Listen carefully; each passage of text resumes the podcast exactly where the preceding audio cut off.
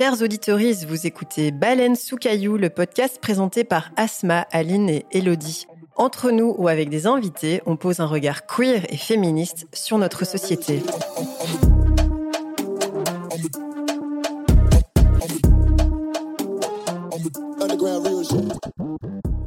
Chers auditeurs, bonsoir. On est Baleine sous caillou et on vous souhaite la bienvenue dans le troisième épisode de cette nouvelle saison sur Radio Vacarme, la web radio qui promeut les artistes féminines et queer. On espère que vous allez tous et toutes bien.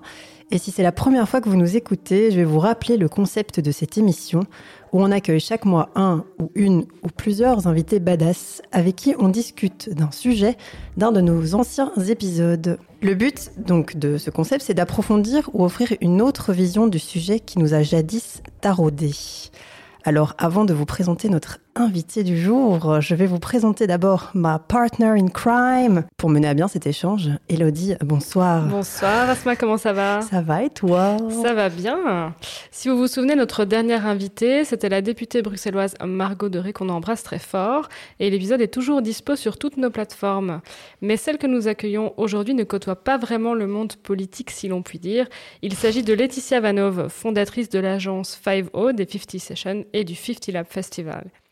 Laetitia, c'est une figure incontournable du milieu musical bruxellois. Elle a participé à faire d'artistes comme Angèle ou Lucen de Yakuza ce qu'elles sont aujourd'hui. Salut Laetitia. Salut. Bienvenue. Ça va? Ouais, ça, ça, va. Ça me fait bizarre d'être derrière le micro. Écoute, ça change comme ça. Exactement. Est-ce que tu pourrais te présenter, donc qui tu es, mais sans parler de ton travail? Petit challenge. Ok. Alors, je m'appelle Laetitia Vanov, je suis bruxelloise, j'ai grandi dans les alentours de Bruxelles. J'habite toujours à Bruxelles aujourd'hui, je suis maman de trois enfants, une petite fille de deux ans et demi, euh, une petite fille de sept ans et un petit garçon de huit ans. Euh, j'aime quelqu'un qui fait partie de ma vie aussi et qui et que, et que voilà qui je partage plein de choses. J'ai pas mal de passions qui sont oui liées à mon boulot, à mon boulot qui est la musique, mais euh, mais aussi euh, pas mal de passions plutôt euh, axées sur la psychologie, sur peut-être un peu plus les médecines parallèles et tout ça que je que je suis et que j'aime beaucoup. J'en discute beaucoup avec mes amis qui, font, qui sont aussi une de mes passions, je pense. Voilà, j'apprends beaucoup des gens. J'aime euh, j'aime m'instruire à ce niveau-là. Je, je, me sens souvent grandi quand, quand je lis, quand j'écoute un podcast ou quand, euh, ou quand j'écoute une amie ou, euh, ou une rencontre par, par ce que j'apprends, souvent. Mais ça, souvent, ça vient des gens. T'as un amour des gens, quoi. Ouais. T'aimes la rencontre Ouais. Bah, bienvenue. voilà, je suis trop contente d'être là. Ah, bah, on est super contente de t'avoir enfin autour de, de cette table. Euh, dans Baleine sous caillou, on aime bien euh, aller explorer euh, notre nous intérieur, donc ça va te plaire, j'imagine. Ouais. et du coup, on se demandait, c'était quoi les rêves d'ado de Laetitia? Oh, waouh. mes rêves d'ado, ben, j'en ai eu plusieurs, dont un que j'ai réalisé, c'était faire le tour du monde. Oh. Euh, ouais, je suis une grande euh, backpackeuse dans l'âme. Donc, euh, assez jeune, j'ai, en fait, dès que j'ai eu mon premier boulot, je crois que j'avais 21 ans, bah, dès que j'ai eu un peu de sous, je suis partie tout de suite trois semaines. Je partais chaque année trois semaines à Noël. Tu vois, c'était un peu le moment où en fait on te laissait partir dans le taf, tu vois. Et donc je prenais les deux dernières, enfin les deux semaines de Noël et puis une en plus et je partais voyager, euh, voilà, partout dans le monde. Et puis un jour, euh, j'ai annoncé que j'allais faire une année sabbatique pour euh, faire un tour du monde. Donc voilà, peut-être ça fait, ça fait toujours partie un peu du, du, de, ce que je kiffe et tout, c'est bah ça, ça, ça, continue à être sur les rencontres et tout, mais, mais c'est vrai que, que je trouve que ça ouvre un peu l'esprit aussi de, de, de, voyager, surtout en backpack, parce que tu te retrouves dans des lieux complètement euh, paumés partout, dans des forêts, dans des, dans des montagnes, dans des gîtes et tout. Et en fait, tu, tu, de nouveau, tu rencontres pas mal de gens et tout, mais c'est euh, mais c'est aussi de voir comment euh, sont les autres cultures, tu vois, au mhm. niveau musique, mais enfin culturel, vraiment je, bah forcément, moi, moi, je suis assez passionnée par la musique, donc euh, ça, c'était peut-être une de mes autres rêves, c'était de travailler là-dedans, dans ce milieu-là. Je pense que c'est quand même euh, une vraie chance parce que parce que parce que ça reste un, un petit euh, un petit monde souvent qu'on pense inaccessible. Moi, j'ai absolument rien de la musique. Genre, ma famille est pas du tout connectée ou quoi que ce soit. Enfin, genre, même pas, genre, j'écoutais même pas. Est-ce qu'ils comprennent ce que tu fais? Alors, euh, non, non, au début, au début, ça a été assez compliqué. Enfin, genre, euh, ma maman était là, non, mais il faut que tu trouves un, un travail, vraiment un travail. Laetitia, moi, je peux pas t'aider et tout. J'étais là, maman, je crois que ça va aller et tout. Et bizarrement, ces jours, j'ai une voiture de société, parce qu'au début, je bossais pour un label. Et euh, le jour où j'ai eu une voiture de société, elle, m'a dit, ah, ok, donc t'as un vrai travail. oui, maman. Là, ok, donc en fait, tout le reste, tu t'en fous. Ok. Donc, non, c'était un peu euh, l'idée de travailler euh, dans, dans peut-être euh, dans cet arrière-plan. Et c'est vrai que ça, je l'ai depuis assez longtemps, ce rêve-là. C'est plutôt depuis l'adolescence, enfin, genre vers mes 15-16 ans. Comme ça, je regardais vachement. J'aimais bien les artistes, mais j'avais pas de fanatisme ni, ni quoi que ce soit. Mais j'adorais regarder un peu ce qui se passait derrière tu vois, un peu de, de j'essayais de comprendre, tiens, qu'est-ce qui se passe quand un artiste est sur scène. Tu vois, souvent, je regardais, j'allais au Bota, par exemple, et je regardais un peu qui était euh, derrière la console, mmh. derrière les, les, rideaux et tout, je comprenais pas. Et donc, euh, petit à petit, j'ai posé des questions et, et puis, euh, et puis j'ai fait, enfin voilà, j'ai postulé mon premier boulot et ça a marché, tu vois. Mais ah, génial. Ouais. Trop bien. Et c'est vrai que quand on regarde ta vie de l'extérieur, on a le sentiment que tu es un peu sur, sur tous les fronts. Oui. Mais on se demandait comment tu gérais tout ça. Est-ce que tu es plutôt euh, la team YOLO, on verra bien, ou alors euh, tu es quelqu'un de super organisé? Eh ben, pas du tout. en fait, je crois que je suis, euh, organisée dans mon bordel tu vois un peu? Ouais. J'ai un espèce de bordel organisé. Donc, si, si, les gens autour de moi savent que je ne suis pas organisée ni super euh, carrée, et euh, tu vois, je suis pas la, personne qui fait les meilleurs euh, schémas drive et compagnie, là, tu vois. Donc, pas du tout. Mais je pense que pour gérer tout ce que je gère, je dois être organisée quelque part. C'est juste que je sais même pas te l'expliquer, vu que je ne suis pas assez organisée pour pouvoir t'expliquer comment je m'organise. Mais non, oui, je, je, je, sens que, que je sais que je gère beaucoup de choses, mais que euh, j'ai vraiment une vision assez claire dans, de ce que je pense être la bonne organisation de, de, mon travail ou de ma vie, tout simplement, tu vois. Parce que même pour gérer trois enfants, en fait, c'est une prod. Donc, euh, je, pas mal. Ouais, je me dis que quelque part, je dois être très bonne euh, dans la prod, tu vois. Mm. Mais, mais ouais, je, je, pense aussi que je, je suis assez hyper kinétique. je, pense que je dois avoir une, hyperactivité qui fait que souvent de l'extérieur, on me renvoie une image comme quoi je suis euh, euh, une superwoman ou une warrior ou je ne sais pas tout quoi.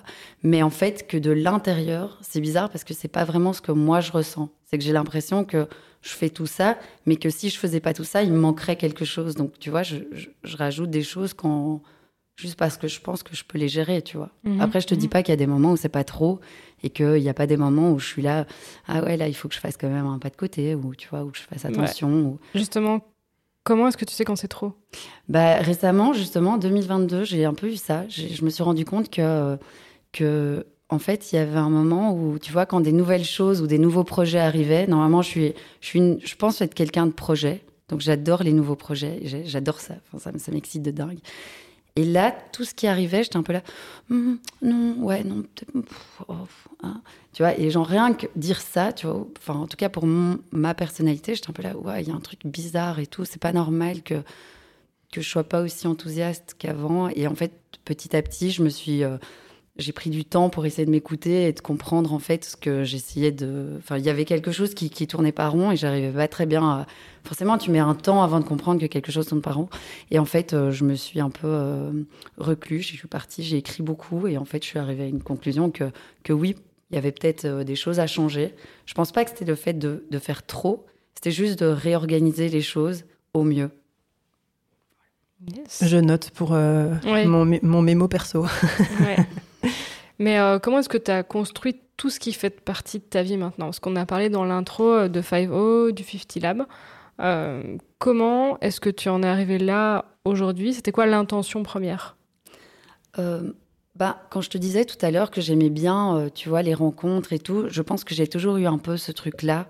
C'est-à-dire que même plus jeune, ado ou quoi, j'adorais rencontrer des gens. Je n'étais pas quelqu'un qui avait qu'un groupe, j'étais plutôt un électron libre. Tu vois, j'adore avoir euh, plein de copines, des, gens très différents. Je pense que le groupe très, enfin, qui est, génial pour certaines personnes, mais un groupe, tu vois, où tout, on fait tout ensemble, où tout, tout est tout le temps un peu euh, cadré dans une seule et même euh, voilà, communauté ou groupe, tu vois, me convient moins. Mais par contre, du coup, j'avais envie de ce, Je crois que mon premier truc, bah, c'était allier la rencontre et la musique. Et du coup, ma, ma première idée, c'est de faire de la communication, évidemment, parce que ça, ça, reflétait un peu ça. Et, et, en fait, dans mon premier taf, j'ai rencontré le, le, job de RP, donc relation presse, attaché de presse, en fait, qui était de faire le lien entre les artistes et les médias de la culture. Et je pense que ça m'a, ça, enfin, ça a fait comme un, une décharge électrique, ouais, mhm. de sens, parce que j'avais l'impression de faire, euh, de faire sens par rapport à, à ma personnalité, mais aussi par rapport à, donner un sens à ce que je fais, tu vois. C'est-à-dire que pour moi, la musique, c'est quand même un art où, de pleine expression, qui fait du bien aux gens et tout ça. Et le fait de pouvoir faire sortir de l'ombre ou même accompagner des artistes très très grands déjà, euh, et, de, et de les proposer à des gens qui les connaissent peut-être pas, ou même euh, s'ils les connaissent, de découvrir leur nouveau, leur nouveau message euh, dans, un nouvel album, bah, quelque part, c'est un peu faire du bien aussi aux gens, comme moi je peux avoir du bien quand j'écoute de la musique.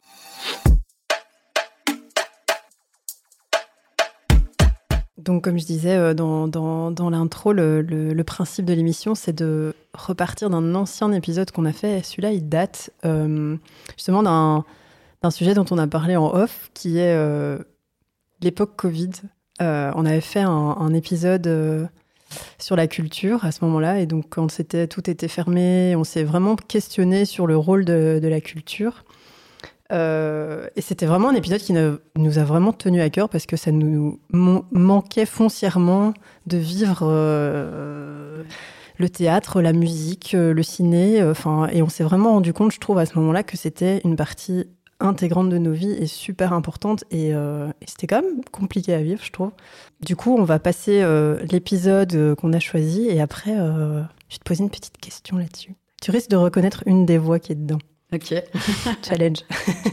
C'est vrai que si tu regardes un peu autour de toi, t'es un peu là, ouais, enfin, bullshit, parce que bah, si le monde y continue comme avant, tout le monde a repris sa bagnole, tout le monde recommence à aller au taf, tout le monde. Et en même temps, bah, il y a de plus en plus de réflexions autour de moi, de gens qui se disent, ouais, mais en, fait, notre activité, euh, on n'a plus envie de la faire comme avant, on n'a plus envie, on a envie de changer la façon dont on la pense, dont on la construit. Je, pense qu'il y a, il y, a, y a quand même quelque chose de très positif, enfin positif. J'ai envie d'utiliser un mot un peu moins, euh, un peu moins léger, mais il y a quelque chose de beau, en fait, à retirer de cette euh, situation, cette période. Bah, j'espère. En vrai, moi, j'ai pas du tout espoir et c'est un truc qui me prend la tête tous les jours. Mais euh, j'en parlais avec ma, avec ma maman et, elle, m'a dit euh, les artistes, ils ont toujours réussi à s'en sortir et c'est pas maintenant que ça va changer. Et ça m'a un peu rassurée. Je me dis, c'est vrai, surtout j'étudiais mon cours d'histoire de l'art à ce moment-là, qui c'était mon cours d'histoire de l'art des années 80 jusqu'à maintenant, donc c'était très actuel. Et je me dis, ouais, c'est vrai, en fait, c'est peut-être ça aussi la mission des artistes, c'est se réinventer tout le temps avec d'autres manières, d'autres voies plus alternatives. Mais euh, en fait, c'est dur quand on est jeune, quoi. Et c'est pas comme si j'ai une carrière derrière moi et je peux me dire, ok, maintenant je, cherche l'argent autre part, je fais autrement et tout. Non, je suis censée être diplômée euh, là cette année. Euh, je sais pas du tout comment je vais. Je sais rien en fait, c'est le flou. Donc je compte pour les plus grands parce que je pense que, enfin, les aînés, c'est leur mission à eux aussi, bah, de nous aider à, nous faire une place et, et que tout ça, ça, ça se transforme en quelque chose de positif, quoi je vais pas, j'ai pas les études sous les yeux, les machins, mais enfin, il y, a quand même plein de choses qui, d'études qui ont été faites qui prouvent que euh, euh, la culture a un impact euh, sur le bien-être et le, le, vivre ensemble et le, enfin, on, avait reçu, euh, donc on organise aussi le, festival 50 Lab euh, en novembre, et il y avait euh, le, programmateur de Glastonbury qui était venu faire une conférence et qui expliquait que lui, il, avait, vraiment switché, en fait, il, fait quasiment plus de programmation de festival, il, fait de la consultance pour des villes un peu partout dans le monde sur comment, bah, en fait, dans, dans certains villages, dans même des toutes petites villes, le fait d'investir dans un lieu de culture a des fois beaucoup plus d'impact positif que euh, d'investir dans un parc, par exemple. Enfin, il y a, y, a, y a, plein de trucs comme ça qui sont hyper intéressants. Avant de te poser ma question, j'ai envie de te demander si tu as une réaction à ce qu'on a entendu. Et euh, je t'ai vu sourire euh, à plusieurs moments. voilà. bah, Parce que j'écoutais Seb euh, parler, évidemment, mon chouchou.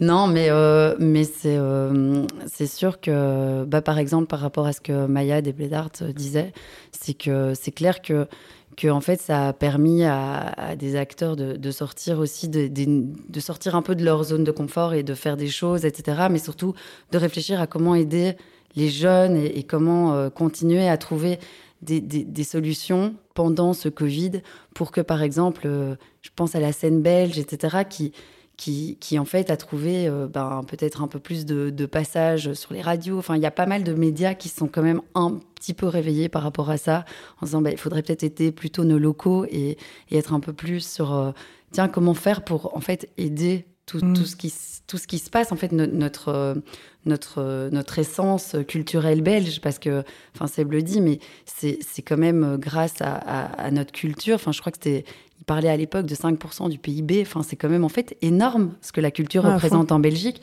Et il a fallu un Covid pour que les gens se réveillent, ils se disent, enfin, déjà un Covid pour que les gens ne se réveillent pas par rapport à la culture, parce qu'on était quand même les, les oubliés. Hein. Mais, euh, mais, mais il y a une sorte d'invisibilisation de, de la culture euh, dans notre pays. Mm. Là où j'ai trouvé que, que, des pays euh, frontaliers étaient, étaient, beaucoup plus impliqués, tu vois. Et, chez nous, tu avais un peu ce, rejet, alors que, je sais pas, si on, on, analyse au niveau... Alors moi, je parle beaucoup de musique, mais on s'entend qu'il y, y, y, a tous les, les arts, et c'est juste que je suis plus là-dedans. Mais tu vois, regarde tous les artistes euh, au niveau musique qui sortent euh, et, qui, et qui font rayonner la Belgique au niveau international. C'est quand même hyper impressionnant. Et nous, on doit se battre pour qu'en fait, pendant une période Covid, le, les, les, les, politiques se, nous regardent, quoi. Enfin, j'ai trouvé ça assez fou. Et, et en fait, le, le, le, vivre ensemble autour de la culture, c'est quand même ça. Et ça, clairement, pour moi, c'était un truc qu'on n'aurait jamais pu remplacer avec des écrans, avec des, des, des, des live sessions, etc.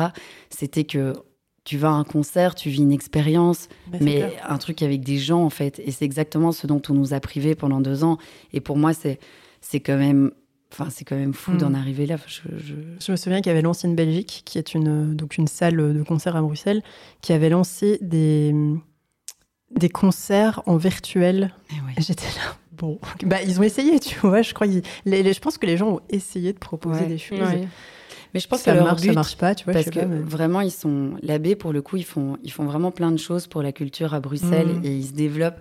Enfin, ils vont même chercher tous les jeunes collectifs euh, du côté euh, francophone et néerlandophone, euh, tu vois, locaux. Mais mais je pense que là, ils se sont dit, ok, on peut pas lâcher tous les jeunes collectifs qui sont autour de nous et qu'on voit être en train de dépérir et arrêter, limite se, se reconvertir alors que c'est des talents de dingue. Et donc, ils ont, ils ont essayé. Après, en effet, un concert virtuel, voilà. C'est chaud, tu vois. Mais, en fait, c'était aussi expliquer ça, c'était de dire aux, politiques, c'était, mais en fait, vous nous empêchez d'être, juste ensemble, tu vois. Alors, mm. même vivre un concert, tu peux même pas boire une bière, etc. Enfin, une bière ou un verre de, d'eau, hein. Enfin, je veux dire. ou un coca. boire un coup, tu vois. Non, mais c'est, en fait tout le, toute la convivialité que tu vis autour de la culture. Et c'est clair que ça. ça Puis la sensation d'un concert, c'est irremplaçable, quoi. Exactement. mais voilà. Mais euh, justement, j'avais envie d'avoir ton avis sur euh, une actu euh, qui est sortie hier, justement, la fermeture du Fuse. Ouais, bah, bah là, on parle de, de la négligence des politiques pendant le Covid, mais ça, on a l'impression que ça continue, en fait. Enfin, En fait, c'est au-delà de ça, c'est la négligence, la négligence des politiques au niveau de, de, la culture en général et du milieu de la nuit. Et c'est vrai, euh, si on avait, euh, comme, euh, comme certaines villes, comme Berlin, par exemple, que la culture devienne un objet du patrimoine et qu'en fait, quelqu'un qui achète la maison à côté de chez toi, bah oui, elle achète une maison à côté d'une boîte de nuit qui fait partie de ton patrimoine. Et quelque part, la scène électronique et la scène, enfin la nuit belge et quand même et bruxelloise fait partie de notre patrimoine. Enfin, je veux dire, c'est vraiment dans la culture belge. Il y a vraiment des gens du monde entier qui viennent à Bruxelles et qui mhm. savent que la, culture, euh, la night, quoi, enfin la, culture euh, de la nuit est, est sur-présente en fait. Mhm. Et c'est ce qui fait notre force aussi, que les clubs n'ont pas d'heure de fermeture, etc. Enfin, c'est quand même une, une, ville où on, met ça en avant. Et puis en fait, tu te rends compte que le club le plus mythique belge, euh, enfin un des clubs les plus mythiques, est fermé, enfin en tout cas est, est obligé de fermer à cause d'un voisin. Enfin, c'est, tu vois, comment on n'a pas une loi qui protège en fait déjà des lieux culturels Mm. euh, de cette ampleur, tu vois. Ouais. Mais pour moi, ça n'a aucun sens. Et c'est sûr que je fais partie de- du collectif Milieu de la Nuit où il y a pas mal de, de WhatsApp là, qui, qui circulent. Et tu vois que tout le monde essaye de, de les aider en proposant de partager les line-up, de, de récupérer leur line-up pour pas qu'ils doivent payer les artistes. Pour... Mais au-delà de ça, c'est à quel point les politiques vont enfin se réveiller sur, après un Covid, après une période comme ce qu'on vient de vivre, sur le, le fait de d'empêcher en fait encore de, de nuire à la culture Mhm. et, et en fait aux gens finalement à travers la culture. Ouais, à fond. Tu avais une question, là Ouais, non, en fait, j'étais en, train de Je te réfléchir. vois euh, lever la main. Non, non, je semi-levais la main. Non, en fait, c'est parce qu'on parlait de Berlin et j'y suis allée euh, il y a pas longtemps et je trouvais ça intéressant ce parallèle entre euh, la night berlinoise et la night bruxelloise. Mais j'ai l'impression qu'à Berlin, c'est encore plus fort. J'ai l'impression que vraiment les gens se déplacent à Berlin Ouais. pour la nightlife. Enfin, en tout cas, C'est ce que j'ai fait voilà. il y a 10 ans. c'est ce que beaucoup ont fait et font toujours. Euh, T'as l'impression que c'est comme ça aussi pour Bruxelles? Alors, euh, je pense que Berlin, c'est devenu, donc ça fait partie de leur patrimoine. Donc en fait, l'intelligence de Berlin, ou en tout cas de, la ville, c'est d'avoir réussi à en, faire quelque chose, mais au niveau euh, vraiment euh, institutionnel. Quoi. En un coup, ils ont protégé tout le patrimoine de la night à Berlin. Donc ils ont dit, bah maintenant, ça fait partie de notre, je sais pas, patrimoine. Notre non- identité, non- en fait. Ouais. Oui, euh, comment tu dis, euh, non, non, comme euh, Oui. l'UNESCO et le patrimoine non Immatériel. immatériel. Merci. Waouh Yes. voilà, donc eux, ils en ont fait carrément une revendication. Ce qu'en Belgique, j'ai pas l'impression qu'on ait fait, malgré le fait qu'en fait, on se revendique par tous les courants, euh, que ce soit la New Beat, enfin tout, tout ce qu'il y a eu au cours des, des- dernières décennies.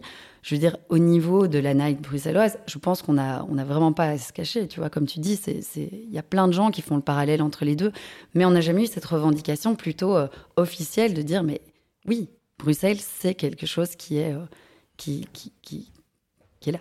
Mais du coup, concrètement, si on peut faire un petit appel à nos politiques, qu'est-ce qui pourrait être mis en place Bon, alors, euh, Si t'as une idée, hein. Ouais, non, enfin, après, moi, je suis vraiment euh, loin de, de- de- de- de- d'être politisée, donc je ne sais pas si je trouverai les bons mots, mais, mais je pense qu'une. Une, bah, déjà, une revendication de, de ce patrimoine et de, et de montrer, en fait, au niveau, euh, au niveau national, qu'il y a une vraie fierté de ce patrimoine-là, et clairement de protéger. Et la situation d'hier avec le Fuse est encore une. une et, et peut-être ce qui devait arriver pour que ça arrive. Enfin, tu vois, Mhm. parfois, il faut, euh, il faut des événements comme ça pour, pour en fait faire changer les choses.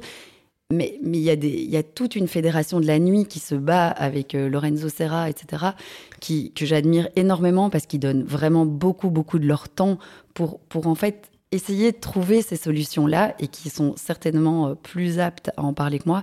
Mais pour moi, cette revendication et cette protection de la nuit bruxelloise, elle est essentielle aujourd'hui, certainement après un Covid et certainement quand on entend que des voisins peuvent encore faire fermer un club qui a plus de 30 ans. Enfin, je- Ouais. C'est scandaleux. C'est un peu scandaleux, quoi. C'est revenais dingue, pas quand j'ai vu ça hier. Ouais, Ouais, ouais, ouais. non, c'est ouf. Mais justement, euh, la, la question que j'avais, c'est c'est toi, dans, dans ton travail, ou toi, en tant que Laetitia, après le Covid, est-ce qu'il y a des choses qui ont changé? Qu'est-ce qui est resté? Qu'est-ce qui a disparu dans ta manière de travailler aussi euh, avec les artistes? Alors, je, je pense que nous, dans, enfin moi, dans ma manière euh, personnelle de travailler, j'avoue que post-Covid, j'ai eu euh, déjà pendant le Covid, j'ai eu un petit bébé, mais euh, mais post-Covid, j'ai eu une espèce de de hargne quoi. J'avais Ouais. envie de, de tout défoncer. Genre, je sais pas, il m'est venu euh, 15 000 idées à la seconde. Et je pense pas être la seule. hein. Je pense qu'on a eu beaucoup ce truc de, de sortir et de vouloir tout faire, tout vivre, Ouais. tout reprendre. Euh, ce qui est positif et en même temps ce qui n'est pas totalement humain. Enfin, tu vois, tu peux pas Mm. euh, non plus tout refaire et tout, tout reprendre comme ça. Mais en même temps, dans notre manière de travailler plus alors avec les artistes, donc ça c'est Laetitia du travail et en équipe parce que franchement j'ai une équipe, euh, enfin chez Five on est quand même toute une équipe, tu vois, c'est pas du tout euh, que, que moi, bien au contraire. D'ailleurs la nouvelle directrice de Five Oui. est ma collègue qui s'appelle Sacha Sacha. et qui cool. est, qui est incroyable et qui est une leaduse humaine euh, avant tout. Donc, nous, no- dans notre manière de travailler avec les artistes, c'est que je pense qu'on on a vachement axé sur le fait de retrouver un public. Donc dans chaque campagne artiste qu'on mettait en place, si tu veux, on avait envie de, recréer ce lien où en fait on, on arrivait à raccrocher l'artiste à la Belgique, au sol, qui soit belge évidemment, ou internationaux, parce qu'on a pas mal d'artistes internationaux. De chaque fois trouver un lien avec le public belge et comment le faire euh, vivre un moment euh, plus privilégié avec son public. Ça, ça a été un peu notre focus euh, sur, sur cette, dernière, cette dernière année 2022 et puis 2021 aussi. C'est ce que vous avez voulu faire à travers les 50 Sessions, le 50 Lab, etc. Bah, le 50 Lab est né avant le Covid et les 50 aussi, mais c'est clair que ça, c'est toujours dans cette ligne-là, c'est de créer des, des, des espèces de, de, de enfin, tremplin. C'est peut-être un peu pompeux de dire ça, mais en tout cas des, des plateformes pour faire découvrir les jeunes artistes et surtout de les mettre euh, dans des situations où ils sont face à un public peut-être plus restreint, mais où tu te dis qu'un jour, tu as peut-être vu euh, Angèle ou Clara Luciani ou, ou euh, mm. Carner ou Flavien Berger devant peut-être 100 personnes, tu vois, dans un moment hyper intime, et où même l'artiste faisait la fête après avec toi et, et, dansait comme un taré toute la nuit, tu vois. C'est ça, c'est ces moments-là, un peu de, un peu des moments privilégiés, exclusifs, mais, mais surtout de proximité, euh, de mmh. rencontre, quoi. À fond. Je me souviens il y a 5 ans, je crois. Truc comme ça, j'ai vu l'homme pâle. Ah oui, je bah savais que t'allais le dire. Mais, oui, non, mais des fois, je me dis, mais putain, j'ai vu l'homme pâle, mais dans genre un petit, une petite salle et tout, c'est un peu dingue euh, de penser à ça, je trouve. Enfin, c'est trop cool. Euh, on, a beaucoup parlé, du coup, à travers le Fuse, de l'importance de, la, de la nightlife bruxelloise et de Bruxelles. Et euh, j'étais tombée sur un, article de Vice où euh, Lefto, donc qui est un DJ bruxellois euh, quand même très connu, a écrit des lignes que j'ai envie de vous lire parce que j'ai trouvé ça super beau. Et après, je vais te poser une petite question sur, sur ce qu'il dit. Il dit Cette ville, c'est comme un volcan. Quelque chose se prépare constamment. C'est la seule ville de Belgique qui compte le million d'habitants. Et niveau musique, c'est quelque chose. Dans d'autres capitales, tu as des gros lieux comme le Berghain à Berlin, par exemple. Bruxelles n'en a pas vraiment. Avec notre bagage musical, la musique devait être, devrait être notre attraction principale, mais nous les Belges, on est trop discrètes, genre voilà, ça c'est notre truc, et si vous voulez en savoir plus, venez. Alors je vais ah, te demander, qu'est-ce que tu en penses Et toi, c'est quoi ta vision de Bruxelles? Comment tu vis Bruxelles? Et euh, est-ce que ces mots résonnent euh, avec ce que tu as voulu créer avec, euh, par exemple, le 50 Lab? Totalement. Franchement, déjà, j'admire beaucoup Lefto parce que c'est quelqu'un d'assez précurseur et qui, et qui a ce côté de, dénicheur d'artistes qui m'inspire qui beaucoup parce qu'il cherche, mais surtout, il, il, suit vraiment son propre guts. Quoi. Il, est, vraiment dans un truc très de feeling et de, et, voilà, c'est, il peut aller chercher des Lender et Adrian, des Hecht. Il est, il est vraiment dans, la, dans le jazz, mais la new jazz est, mm. très moderne aussi dans l'électro. Enfin, c'est vraiment quelqu'un de très inspirant. Mais ce qu'il dit, c'est par, par exemple, ce qui, ce qui moi me fait résonner, c'est ce côté belge qu'on a parfois à s'excuser d'être là. parfois, j'ai des artistes comme ça, et après, je leur dis, Mais euh, ils remercient dix fois leur public d'être là, tu vois. Mais il y a un moment où en fait, oui, ils sont là parce qu'en fait, ils, kiffent, tu vois. Enfin, tu peux pas les remercier toute la soirée d'être là. tu vois, c'est gentil parce qu'en fait, je pense qu'on a vraiment un truc gentil. C'est vrai, tu vois, ça part tellement d'un bon sentiment. Mais à un moment, c'est presque vexant, tu vois, quand mm. tu te fais remercier 15 fois d'être venu à un concert, t'es là, mais ouais, enfin, bah, ça, va, c'est parce que. C'est vrai, je suis content d'être là, il y a pas de souci. Ouais, je suis content d'être là, t'as pas besoin de me remercier. Mais, mais c'est vrai qu'on a ce truc un peu de, toujours être là, waouh, et tout, c'est fou et tout. Mm. Que, que peut-être euh, dans d'autres villes, on, on assume un peu plus alors, moi, je pense que ça fait blinder notre charme aussi d'avoir cette, euh, cette balance entre, entre le, le fait d'être un peu sûr de soi et, et à la fois aussi d'être très, très proche de, de, de, tu vois, de, le fait de remercier quelque part, mmh. c'est un petit manque de, de confiance. Mais c'est vrai que, que, parfois, ça pourrait être un petit peu plus euh, assumé, quoi. Ouais. Parce qu'en effet, on a des talents de fou en Belgique et tout le monde nous regarde pour ça. Et je veux dire, à travers les époques, tu vois. Mm. Le jazz, euh, il y a hyper longtemps. Euh, enfin, l'électro. enfin, on a toujours été dans des, dans des. Le rock, à un moment, était aussi avec les Deus, les Ginzu, les trucs. Enfin, tu vois, on a, on a vraiment les Soloax, avant tout. Incroyable, Soloax.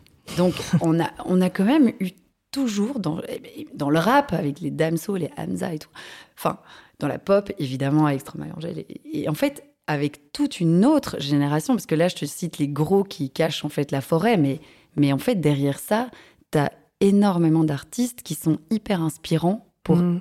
pour d'autres, en fait. Et, les inspirations, elles viennent se chercher chez nous, sur notre petit territoire où on pense toujours qu'on n'est pas sûr de nous, tu vois.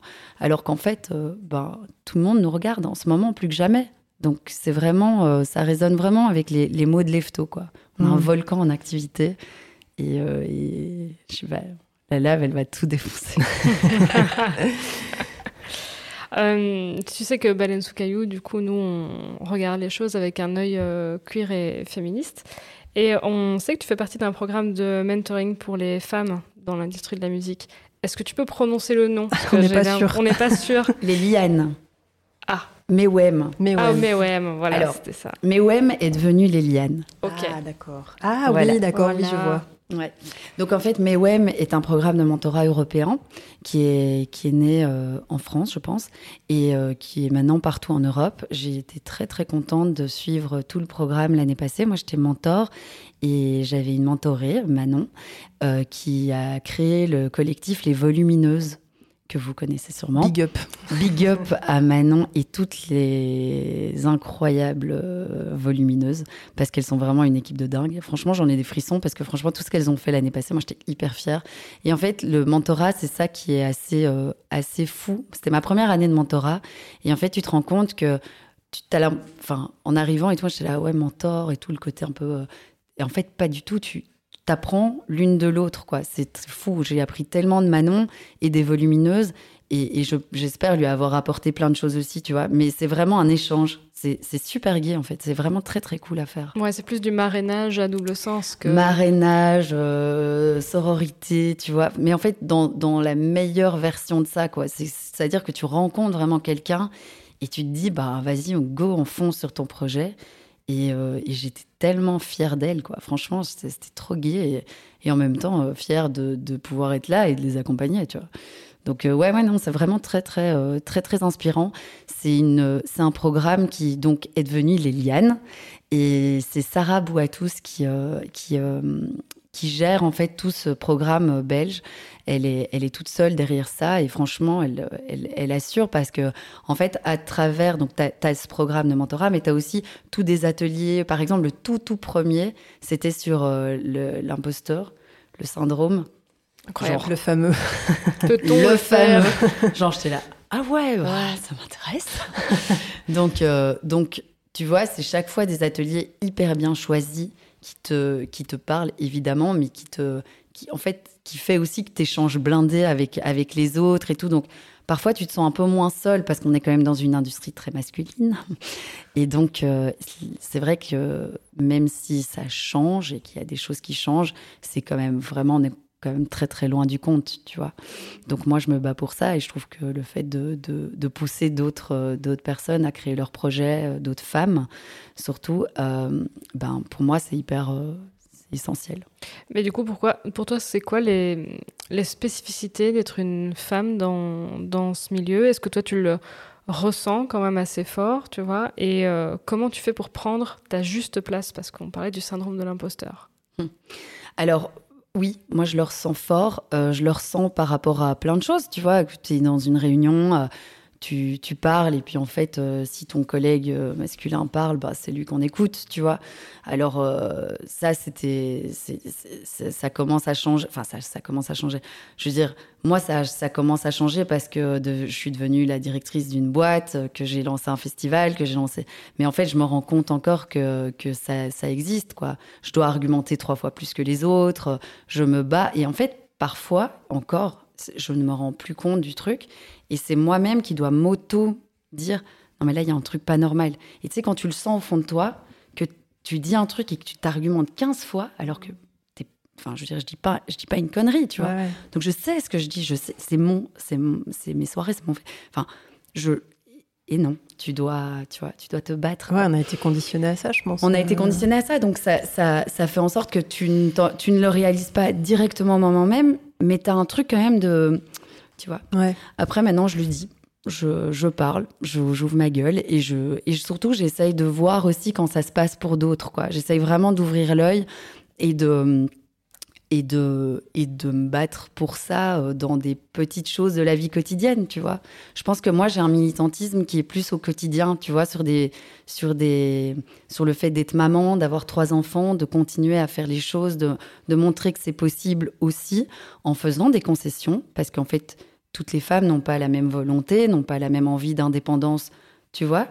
Mais oui, j'adore l'idée que, que on n'est pas toutes pareilles. Et tant mieux, en fait, que, que, tout le monde n'ait pas une, cette envie, cette, soif d'indépendance et de, et de vouloir continuer sa vie euh, à tout prix et, élever ses enfants avec énormément d'amour. En fait, il n'y a aucune euh, différence. Euh, je veux dire, mes enfants sont super heureux, sont, vont super bien. Enfin, tu vois. Mais j'ai même pas envie de devoir me justifier là-dessus. C'est juste que on nous a tellement conditionnés à ça que le fait est que, oui, souvent, je culpabilise. Tu culpabilises quoi d'avoir une carrière? Ah ouais, blindé de fois. Et on te fait ressentir que tu devrais culpabiliser? Évidemment. Évidemment. Et, qui te fait ressentir ça? Bah ça, à l'école, euh, tu vois. Ah ouais, Laetitia n'est jamais aux réunions des parents d'élèves. Hein. Non, bah non, à 3h30 de l'après-midi, je ne peux pas être là. Ou euh, tu t'appelles ça l'heure des mamans, tu vois. 15h30 quand tu vas chercher les enfants, c'est l'heure des mamans. Ah oui.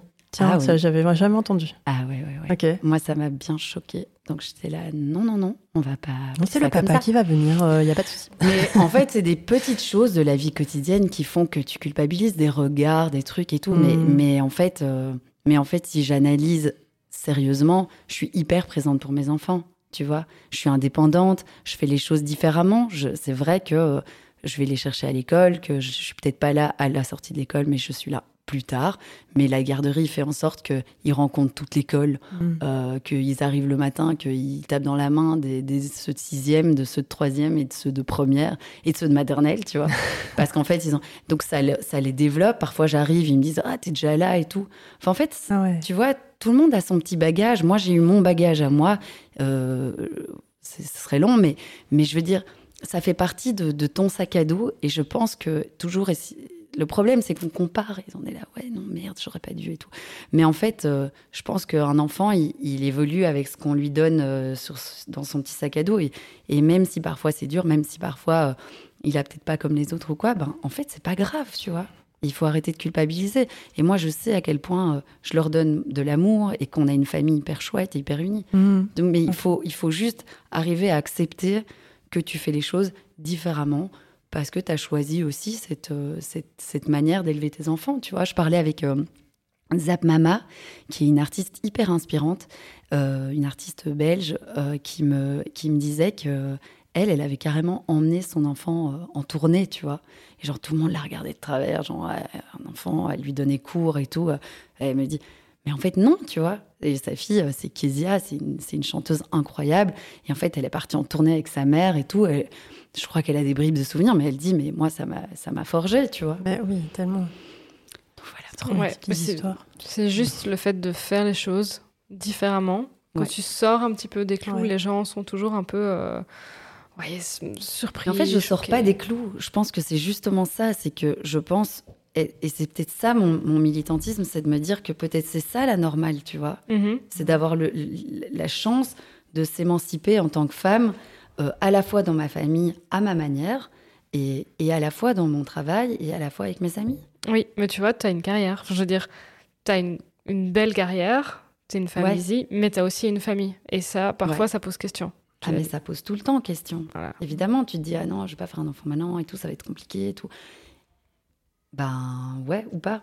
Tu vois mmh, mmh. Enfin, après, c'est c'est pas toujours évident. Hein, je... Oui, non, bien sûr. Là, j'en fais un truc hyper, euh, hyper cool. Je dis pas que c'est pas, c'est pas, c'est pas simple, tu vois. Il y a évidemment que la prod, j'en parlais tout à l'heure, il y a une vraie prod, hein. mais, euh, mais je pense que ça, ça te remplit de joie aussi, en fait. Mm. Et après, il y a plein de choses qui sont pas simples dans la vie, et tu vois. Est-ce qu'il y a des choses qui le sont vraiment? Ouais. Je pense pas. Je crois pas non je plus. Je pense qu'être hein. maman, euh, c'est pas toujours simple, quelle que soit la, la, bah dans laquelle t'es, en fait. Euh, c'est clair que c'est pas simple. Et ça aussi, c'est un vrai euh, big up à mamans. Mais je veux dire, ça aussi, c'est un vrai sujet, tu vois. Mm. C'est que non, c'est mm. pas simple. Et, et, et, en même temps, c'est pas horrible non plus. Enfin, c'est même génial, tu vois. Donc, j'ai un peu cette, cette, cette vision de, de me dire que c'est possible. Et de le dire, en fait.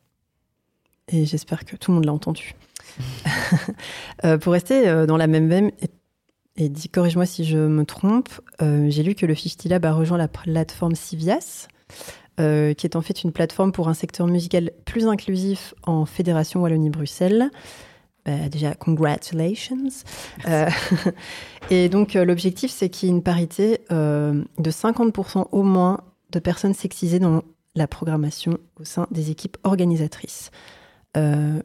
Moi, je voulais savoir aujourd'hui quel était le, bilan de ce genre de, de mesures? Et c'est une question que je me pose souvent aussi et que j'ai envie de savoir. J'ai envie de savoir ton avis. Tu penses quoi de, cette parité à tout prix? Tu vois, de, se dire c'est 50-50. Mais enfin voilà, moi c'est quelque chose qui me questionne un peu. Euh, est-ce qu'on fait 50-50 parce qu'on a envie qu'il y ait 50-50 ou on fait 50-50 parce qu'il faut? Et donc les, comment s'orientent les choix? Enfin, tu vois. Alors, euh, attends, d'abord, euh, je réponds Il y a deux questions dans la question. Donc, Civias, je pense qu'on aurait dû être dedans. Enfin, en fait, je sais même pas quand ça a été créé, mais, mais en fait, 50 Lab, on, on, on répond tout à fait à ça déjà à la base, on était même carrément une équipe beaucoup plus féminine que masculine dans l'organisation. Et dans euh, la programmation, c'est vrai qu'on a 20 festivals curateurs qui nous envoient leur coup de cœur. Donc on a 20 groupes qui sont programmés par plein de festivals et on en, on en choisit 40 autres. Donc c'est que des artistes émergents et émergents. Euh, qui, qui, sont euh, programmés. Et c'est vrai que le fait de faire une balance euh, dans, la, donc dans les genres euh, et dans le et dans le enfin vraiment cet, équilibre en fait pour moi il se reflète vachement dans même dans l'ambiance de ton festival. C'est-à-dire que quand tu te balades au 50 Lab tu as, un sentiment de le fait qu'il y ait vraiment plus de femmes enfin carrément la parité des femmes euh, mais aussi Enfin, en fait, il y, a une balance, un équilibre total où tout le monde se retrouve. Mm. Et j'ai l'impression quand même que ça donne une, euh, un safe place mm-hmm. beaucoup plus impactant. Et tout le monde nous a dit ça. Depuis l'année 1, dans, dans le, les retours qu'on a des gens du 50 Lab, c'est sur l'ambiance générale qu'il y a dans le centre-ville au moment de, à la mi-novembre à Bruxelles. et je pense que c'est lié au line-up. Et je pense que si plus de festivals faisaient attention à cette parité, euh, à cet équilibre, en fait, tu représentes plus de les communautés de genre. Enfin, en fait, tout le monde se sent euh, représenté. Et je pense que ça change tout. Mm-hmm. Du coup, en fait, l'ambiance de ton festival, elle change. J'en suis convaincue. Donc, bien comme point de vue. Par rapport à, à, à, ce que tu disais, par rapport à, je sais pas si on peut appeler ça les quotas. Ou, oui, c'est euh, ça, c'est les quotas. Quoi. Ouais, c'est le mot un peu euh, interdit. Les tokens. Tu vois, Alors, euh, moi, je suis pour. Donc, c'est clairement ma position. après, ça fait crier beaucoup de gens. Moi, je, je suis pour parce qu'en fait, je pense qu'il y a une énorme sous-représentativité des, des, des, femmes et, et de toutes les, les personnes sous-représentées dans la musique, évidemment. Mais je pense que le fait est qu'on est à un level tellement bas que le fait d'imposer des quotas, les quotas, c'est quoi? C'est en fait, c'est lié à l'argent, on s'entend. C'est qu'en fait, tous les pouvoirs subsidiaires, en fait, vont commencer à imposer des quotas. Et c'est la seule chose qui va faire changer les, les, mentalités. Et s'ils font imposer aujourd'hui des quotas, c'est parce qu'en fait, il y a un problème et que personne ne bouge. Hmm. Donc là, ça fait des années qu'il y a plein de mouvements qui disent bah, ce serait bien de mettre plus les femmes en avant, plus les personnes noires, plus les personnes racisées, plus les personnes euh, LGBT, enfin toute la communauté queer. Et en fait, personne ne le fait. Donc, comment finalement arriver à ça? Comment élever le niveau, tu vois? Pour moi, c'est le quota qui va, euh, qui va permettre, en fait, simplement de lever la barre et qu'en fait c'est triste d'en arriver là mm. parce que évidemment que c'est euh, mais tu vois par exemple récemment j'ai été confrontée à quelqu'un qui me disait ah ouais euh, tu vois maintenant on va nous imposer des quotas euh, donc on va être obligé de prendre des femmes pour prendre des femmes bon bah peu importe la qualité et là je réponds mais d'où tu parles de qualité en fait? Mm. ah ouais parce qu'en fait sur Spotify il y a que 23% de femmes. Je dis ouais il y a 60 000 titres qui sortent tous les jours sur Spotify je veux dire au pire, il y a que, 60, il y a que 23% de femmes. Je pense que tu as encore assez pour faire toute une année sur une journée des 23% de femmes qui sortent sur Spotify. Enfin, tu vois, je veux mm. dire, en fait, d'où on te parle de qualité quand on te parle de t'imposer des femmes dans ton line-up ou dans ta radio ou dans ta. Ou En fait, tout le monde ramène ça à la qualité. Je trouve ça fou quand même d'arriver à ça. Parce que pour les mecs, tu te poserais pas la question de la qualité, quoi. Parce qu'ils se disent, bah non, mais jamais. pas jamais, tu Ouais. vois. Pourquoi c'est lié à la qualité, en fait? Ah ouais, parce que tu vas avoir des femmes, donc en fait, ouais, bah, en fait, euh, Il faudrait quand même qu'elle soit talentueuse, quoi. hein. il faudrait quand même qu'elle soit talentueuse. Oh. Et quoi, donc peu importe qu'elle soit talentueuse ou pas, comme c'est une femme, on doit la prendre. Euh, c'est pas vraiment ce qu'on t'a dit, en fait, tu vois. Mm. Donc c'est assez ouf. Et franchement, le pire, c'est que c'est tellement, il y a tellement de médias ou de festivals qui, euh, alors, il y a un truc qui est difficile et ça, j'en suis totalement consciente et c'est important quand même de le dire par rapport au quota parce que j'entendais le, directeur de la Jazz Station à, Bruxelles, qui est vraiment quelqu'un de super et qui a, qui a plein de points de vue hyper intéressants et qui est hyper féministe. Euh, et lui, il disait, mais moi, mon problème, c'est que dans mon style musical, il y a, il y a moins de femmes. Donc, de base, il y a des styles où c'est vrai que c'est compliqué. Il y a des années où il y aura un équilibre, et puis il y a des années où il n'y en aura pas. Parce qu'il y a encore moins de, il y a encore très peu de femmes qui osent se dire qu'elles vont en faire leur métier, mais parce qu'aussi elles sont sous-représentées. Enfin, tu vois, il y a, il y a une espèce de, de cercle vicieux qui Ouais. se crée. Ouais. Donc, moi, je suis quand même pour le fait que, que les pouvoirs subsidiaires, et donc en fait les seules personnes qui vont faire bouger les gens, euh, soient un peu plus strictes. Ouais, bah, on Tu avait... m'as convaincu. Bah oui, oh, t'avais besoin d'être convaincu. Non, mais vraiment, la parité, c'est vraiment une question que je me pose souvent. C'est Ouais. c'est est-ce qu'on veut ou est-ce qu'on doit Tu vois? Genre, c'est. c'est- Bah, je pense que si. Mais on- ton si argumentaire on veut- est parfait, hein, Ouais, je ouais. suis convaincue. euh. Bah, si on veut, on doit, quoi. Ouais, voilà, je, Oui. pense, je pense que c'est même pas l'un ou l'autre, tu vois. Mm. C'est se dire que ta volonté. Enfin, après, tu.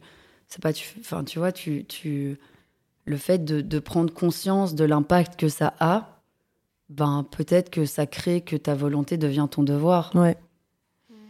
Moi, ce que je trouve intéressant dans ce que tu as dit, c'est que cette parité, elle se reflétait directement sur l'ambiance du public. ouais, ça, c'est trop bien. Et dans l'épisode précédent, qui était sur la musique, on avait euh, justement discuté des Ardentes. Et je disais que moi, j'étais allée aux Ardentes l'année passée parce que euh, j'avais une, une belle opportunité, j'avais le euh, ticket à moitié prix alors que j'avais dit que je ne mettrais pas les pieds.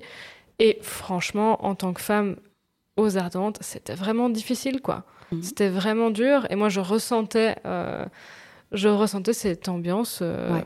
Bah, hyper euh, testostéronée, je sais pas comment on peut le dire d'autre, hein, mais euh, Ouais. voilà, dû au line-up, Ouais. c'est clair, qui était euh, presque exclusivement euh, masculin, faut-il le rappeler, mais aussi dû aussi au public. Et ce qui était très bizarre, c'est qu'en fait, dans le public, il y avait quand même une grande parité. Il y avait énormément de personnes sexisées, parce que, bah oui, les personnes sexisées écoutent aussi du, du rap. Je pense que Aline peut relate. Mais pour autant, pour autant, dû au line-up, euh, il y avait une ambiance qui était vraiment étrange, quoi. Moi, je Ah me ouais. sentais pas du tout à l'aise. Mm. Et j'ai pas eu ce ressenti à Dour, par Mm. exemple. Bah écoute, euh, enfin, ça rejoint un peu ce que je te dis, c'est vraiment l'impact du line-up sur euh, ton public. Je pense sincèrement que ça a un impact et que des festivals comme les Ardentes, je pense vraiment de, devraient l'entendre et devraient vraiment aller vers un line-up beaucoup plus inclusif. Et tu, tu, nous, pré- tu nous fais une petite prédiction pour l'avenir? Tu penses que ça peut bouger? Ouais, je pense que, je pense, alors, je suis pas dans leur petit papier, Ouais, hein, ouais. donc je, mais je pense qu'ils ils se sont quand même rendus compte qu'il y avait des choses qui, euh, qui n'allaient pas, tu vois? Même comment les gens se sont rebellés contre ça. Enfin, je veux dire, 4% de ton line- ton line-up qui est féminin, ou, ou je crois, ou peut-être un peu plus, mais bon. Non, non, Oh. je pense que c'était. Oui, C'était quatre. peut-être- c'est que c'était 4. Non, j'en sais rien en fait. Mais En fait, je veux dire, je pense quand même que ça les a un petit peu éveillés. C'est dommage d'avoir dû en arriver là sans t'en rendre compte seul. Mm. Mais je pense sincèrement qu'il y a quand même une volonté de faire évoluer euh, la scène rap. Et puis de toute façon, enfin, je veux dire, tu peux pas, euh, tu peux pas continuer comme ça euh, ad vitam, tu vois. Genre, faut Ah, changer. tu peux, mais ça va devenir compliqué, quoi. De nos jours, ça va être. Ouais, sans te faire interpeller. euh, Moi, je suis une éternelle positive, donc j'ai- Ouais. j'ai envie de dire que ça va changer. Et on adore. Oui. On se demandait euh, qui étaient tes inspirations au quotidien. Et pour terminer, si tu avais une petite euh, ou des petites recos pour nous et nos auditorices. C'est marrant parce que j'ai fait ce travail euh, récemment. J'ai- Je devais dire trois personnes qui m'inspirent.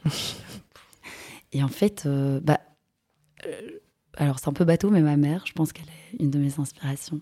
C'était une- C'est une, femme qui m'a élevée seule et qui a, et qui a beaucoup, beaucoup travaillé aussi.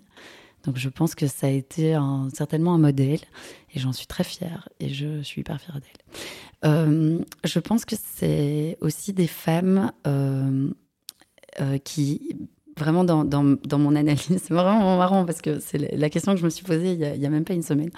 Et dans mon analyse, c'était de me dire que c'était des femmes qui justement arrivaient à mener une vie de famille. Après, ça me c'est plus personnel, tu vois, mais mais qui arrivent à, mener une vie de famille et une et une vie de, famille de euh, professionnelle euh, qui qui justement recherchent leur euh, leur indépendance, enfin à garder ce, cette espèce de d'envie et volonté, c'est leur rêve à travers euh, leur personnalité à elles et en même temps leur, euh, leur famille. Je, je, pense à Aurélie Saada, qui est la chanteuse des Brigitte, qui me parlait de ça et qui disait qu'elle avait élevé euh, ses deux filles seule et qui, euh, et qui elle, est, partie en tournée avec deux, deux, enfants, tu vois, très très jeunes. Et elle te parle de ça avec tellement de, de souvenirs. Elle dit c'était dur, tu vois, c'était clairement dur et je pense que c'est dur vraiment, et je, le vis aussi euh, parfois, et, c'est compliqué. Mais par contre, quand tu y arrives et que tu aboutis à ces rêves-là et que tu arrives à, voir que tes enfants grandissent avec, euh, avec plein de bagages, plein d'influences différentes, euh, grâce certainement à leur maman, là je pense à Aurélie, ben, je trouve que c'est hyper beau, c'est hyper beau. Vraiment ça, ça m'inspire. Et alors j'ai une inspiration aussi pour la jeune génération, enfin, moi, je suis assez, euh, j'aime bien regarder euh, justement tous les collectifs là qui font des, des films, des photographes et tout ça, les Yakin. Yakin, euh, je sais pas si vous voyez euh, de, le collectif Plein de Jeux, justement. Ah C'est un jeune collectif à Bruxelles avec, euh, avec euh, cette photographe qui s'appelle Yakin qui m'inspire énormément. Je pense aussi à, à Lindel Bacol, qui est la manageuse de Renel Bacol, que bah, RNL m'inspire énormément, c'est une de mes artistes, mais sa manageuse aussi, elle prend vachement les choses en main, elle est hyper jeune, elle est hyper intelligente, elle, manage euh, donc sa sœur Renel Bacol, mais aussi euh, Miss Angel. J'aime trop regarder cette jeune génération qui, euh, qui fait plein de choses en fait. Diana Voss qui, est, qui a tout son collectif de, de photographes, de vidéastes et, et, qui, et qui sont partout tout le temps. Et franchement, chaque fois que je les regarde, je suis là, oh waouh mm. Mais vraiment, enfin, tu vois, c'est j'adore passer du temps à, à, avec elles et, et donc je, je, pense que mes inspirations, elles sont, elles sont là quoi. Elles sont dans des dans des plus des, des personnalités qui font des choses et qui continuent à s'écouter. En fait, à s'écouter quoi. Mmh. Alors les recommandations, ouais, euh, les recommandations, je dirais, ben, ben moi je, je, je, je suis, je, enfin, musicale. Bah, comme tu veux. Non, moi j'ai bah trop envie de te demander, genre, c'est pour toi en 2023, c'est qui les trois artistes à suivre quoi? Oh waouh euh... Tu mets la pression directe là. Hein. Bah, je sais pas, peut-être que tu as déjà réfléchi, j'en sais rien. ouais, non, évidemment que j'ai mes, mes petites idées. Moi, il y a une jeune chanteuse bruxelloise qui s'appelle ML que je, que je suis depuis ses débuts et que j'adore vraiment. J'adore sa voix, j'adore son, son. Elle a un côté vraiment badass pour le coup. Euh, pour moi, c'est elle. J'aime beaucoup euh, Flavien Berger. Il revient là cette année et je pense que c'est un artiste à ne pas manquer. Ouais. Et euh, je pourrais dire aussi, qu'est-ce que je pourrais encore dire? Bah, il y a un artiste que, que j'aime beaucoup, il s'appelle Voyou, qui est un jeune chanteur trompettiste mm -hmm. que j'aime beaucoup aussi. Euh, Lucen de Yakuza, qui est toujours euh, une personnalité particulière et tellement inspirante. Euh, en 2023, il y a euh, des photographes aussi, bah, Yakin justement, qui est une super photographe. J'aime beaucoup aussi le travail de Sacha euh, Vernav, qui est une très très, enfin une photographe que j'admire beaucoup. Euh, voilà, j'en je, je, ai plein. Si tu veux, je te les donnerai pour. Euh... Ouais, à fond. Trop, je suis trop chaud. trop bien. Je me réjouis.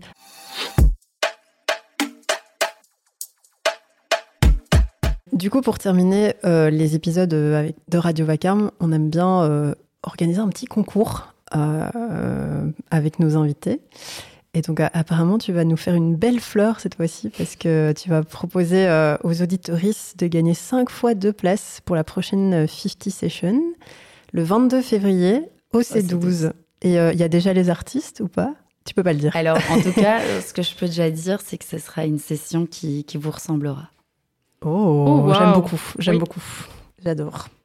Voilà. Ça veut dire une session queer et féministe? Exactement. Ah, j'adore. Non, franchement, je suis trop contente de, de, vous offrir ces places et de, de faire cette collaboration. À fond, trop bien. Trop, trop J'espère qu'il y en aura d'autres d'ailleurs. Bah, avec grand plaisir. Euh, écoute. Allez, tu restes. Si tu as des artistes euh, que tu as besoin d'interviewer, euh, on est là. avec grand plaisir. Mais Laetitia, vraiment, merci beaucoup. C'était trop bien comme interview. merci à toi. Ouais, vraiment, vraiment merci d'être venu. Et Merci pour, pour votre bienveillance. Avec plaisir. Toujours dans Baleine sous C'est un leitmotiv. les baleineaux, merci de, de, nous avoir écoutés dans cet épisode voilà, euh, participer au concours, euh, c'est bien. Et euh, on se retrouve sur les réseaux, Instagram, Facebook. vous pouvez nous écrire un mail à une baleine sous podcast.gmail.com. voilà, n'hésitez pas et on se retrouve tout vite. Bisous les baleineaux. À bientôt.